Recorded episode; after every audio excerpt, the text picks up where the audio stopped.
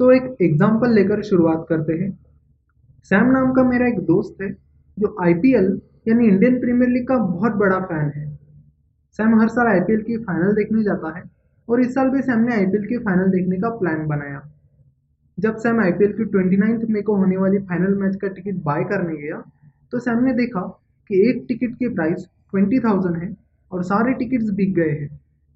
सारे ticket sold out हुए हैं। ये देखकर सैम थोड़ा नाराज़ हुआ। सैम वहाँ से निकलने ही वाला था, तब कोइंसिडेंटली सैम को उसका एक दोस्त मिला, जो क्रिकेट एसोसिएशन में काम करता है। फिर सैम ने उसे टिकट के लिए अप्रोच किया तो सैम के दोस्त ने सैम से कहा कि मैं तुम्हें एक लेटर देता हूँ। इस लेटर को दिखाकर तुम ट्वेंटी थाउज़ेंड रुपये देकर एक टिकट बाय कर सकते हो। ये सुनते ही सैम खुश हुआ। उसने वो लेटर लिया और वहाँ से चल पड़ा। अब जैसे जैसे आईपीएल की फाइनल नज़दीक आने लगी वैसे वैसे ग्रे मार्केट में टिकट के रेट बढ़ने लगे और बढ़ते बढ़ते ट्वेंटी टू थाउज़ेंड तक चले गए।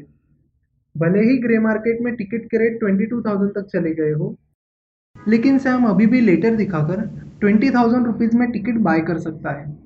इस तरह लेटर की वजह से Sam two thousand rupees profit में है। इन अदर वर्ड्स, लेटर की वैल्यू अब टू थाउज़ेंड रुपीज़ हो गई। मैच के एक दिन पहले, यानी 28 मई को ग्रे मार्केट में टिकट के भाव 25,000 हो गए। सो so, अब उस लेटर की वैल्यू 5,000 हो गई। बट सडनली सैम का एक्सीडेंट हो जाता है।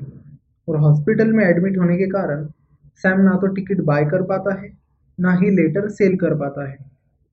सो so, जैसे उनतीस तारीख को मैच ख़त्म हो जाती है सैम को मिले उस लेटर की वैल्यू सीधे ज़ीरो हो जाती है।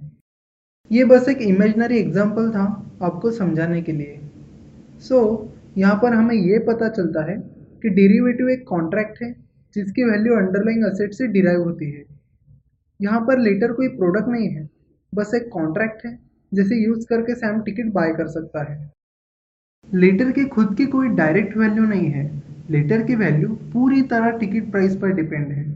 इसीलिए यहाँ पर अंडरलाइंग असेट है टिकट और उसका डेरिवेटिव है सैम के दोस्त ने दिया हुआ लेटर क्योंकि उस लेटर की वैल्यू टिकट प्राइस से डिराइव की गई है। डेरिवेटिव कॉन्ट्रैक्ट की एक्सपायरी डेट भी होती है। उनतीस तारीख को मैच खत्म होने के बाद उस लेटर की कोई वैल्यू नहीं होगी। सो so, उनतीस में ये हुई उस लेटर की एक्सपायरी डेट तो अब हमने देखा कि डेरिवेटिव मार्केट में डेरिवेटिव कॉन्ट्रैक्ट कैसे वर्क करते हैं। अब डेरिवेटिव मार्केट की बाहर की बात करें तो हमारे डे टू डे लाइफ में भी बहुत सारे डेरिवेटिव्स हैं। जैसे कि कर्ड और चीज़ पेट्रोल और डीजल एक्सेट्रा कर्ड यानी दही और चीज़ दोनों भी मिल्क से डिराइव किए जाते हैं. सो so, कर्ड और चीज़ दोनों भी मिल्क के डेरिवेटिव हुए और मिल्क हुआ अंडरलाइंग असेट कर्ड और चीज़ दोनों की अपनी खुद की अलग वैल्यू है. मतलब कर्ड और चीज़ का भाव मिल्क से अलग है बट दोनों के भाव मिल्क की प्राइस पर डिपेंड है. तो इससे हमें ये पता चलता है कि डेरिवेटिव की वैल्यू अंडरलाइन के साथ चेंज होती है.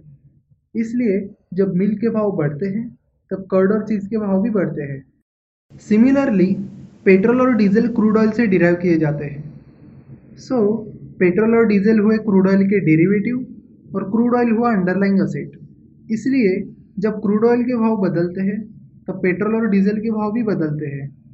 अगर अंडरलाइंग असेट कोई कमोडिटी है जैसे कि wheat cotton gold silver crude oil etcetera तो उसे कमोडिटी डेरिवेटिव कहते हैं। और अगर अंडरलाइंग असेट कोई डेट इंस्ट्रूमेंट शेयर इंडेक्स या करेंसी है तो उसे फिनेंशियल डेरिवेटिव कहते हैं। क्रूड ऑयल के डेरिवेटिव की वैल्यू क्रूड ऑयल की वैल्यू से डिराइव होती है। सिमिलरली रिलायंस इंडस्ट्रीज़ के डेरिवेटिव की वैल्यू रिलायंस इंडस्ट्रीज़ के शेयर की प्राइस से डिराइव होती है। चार टाइप्स के डेरिवेटिव होते हैं।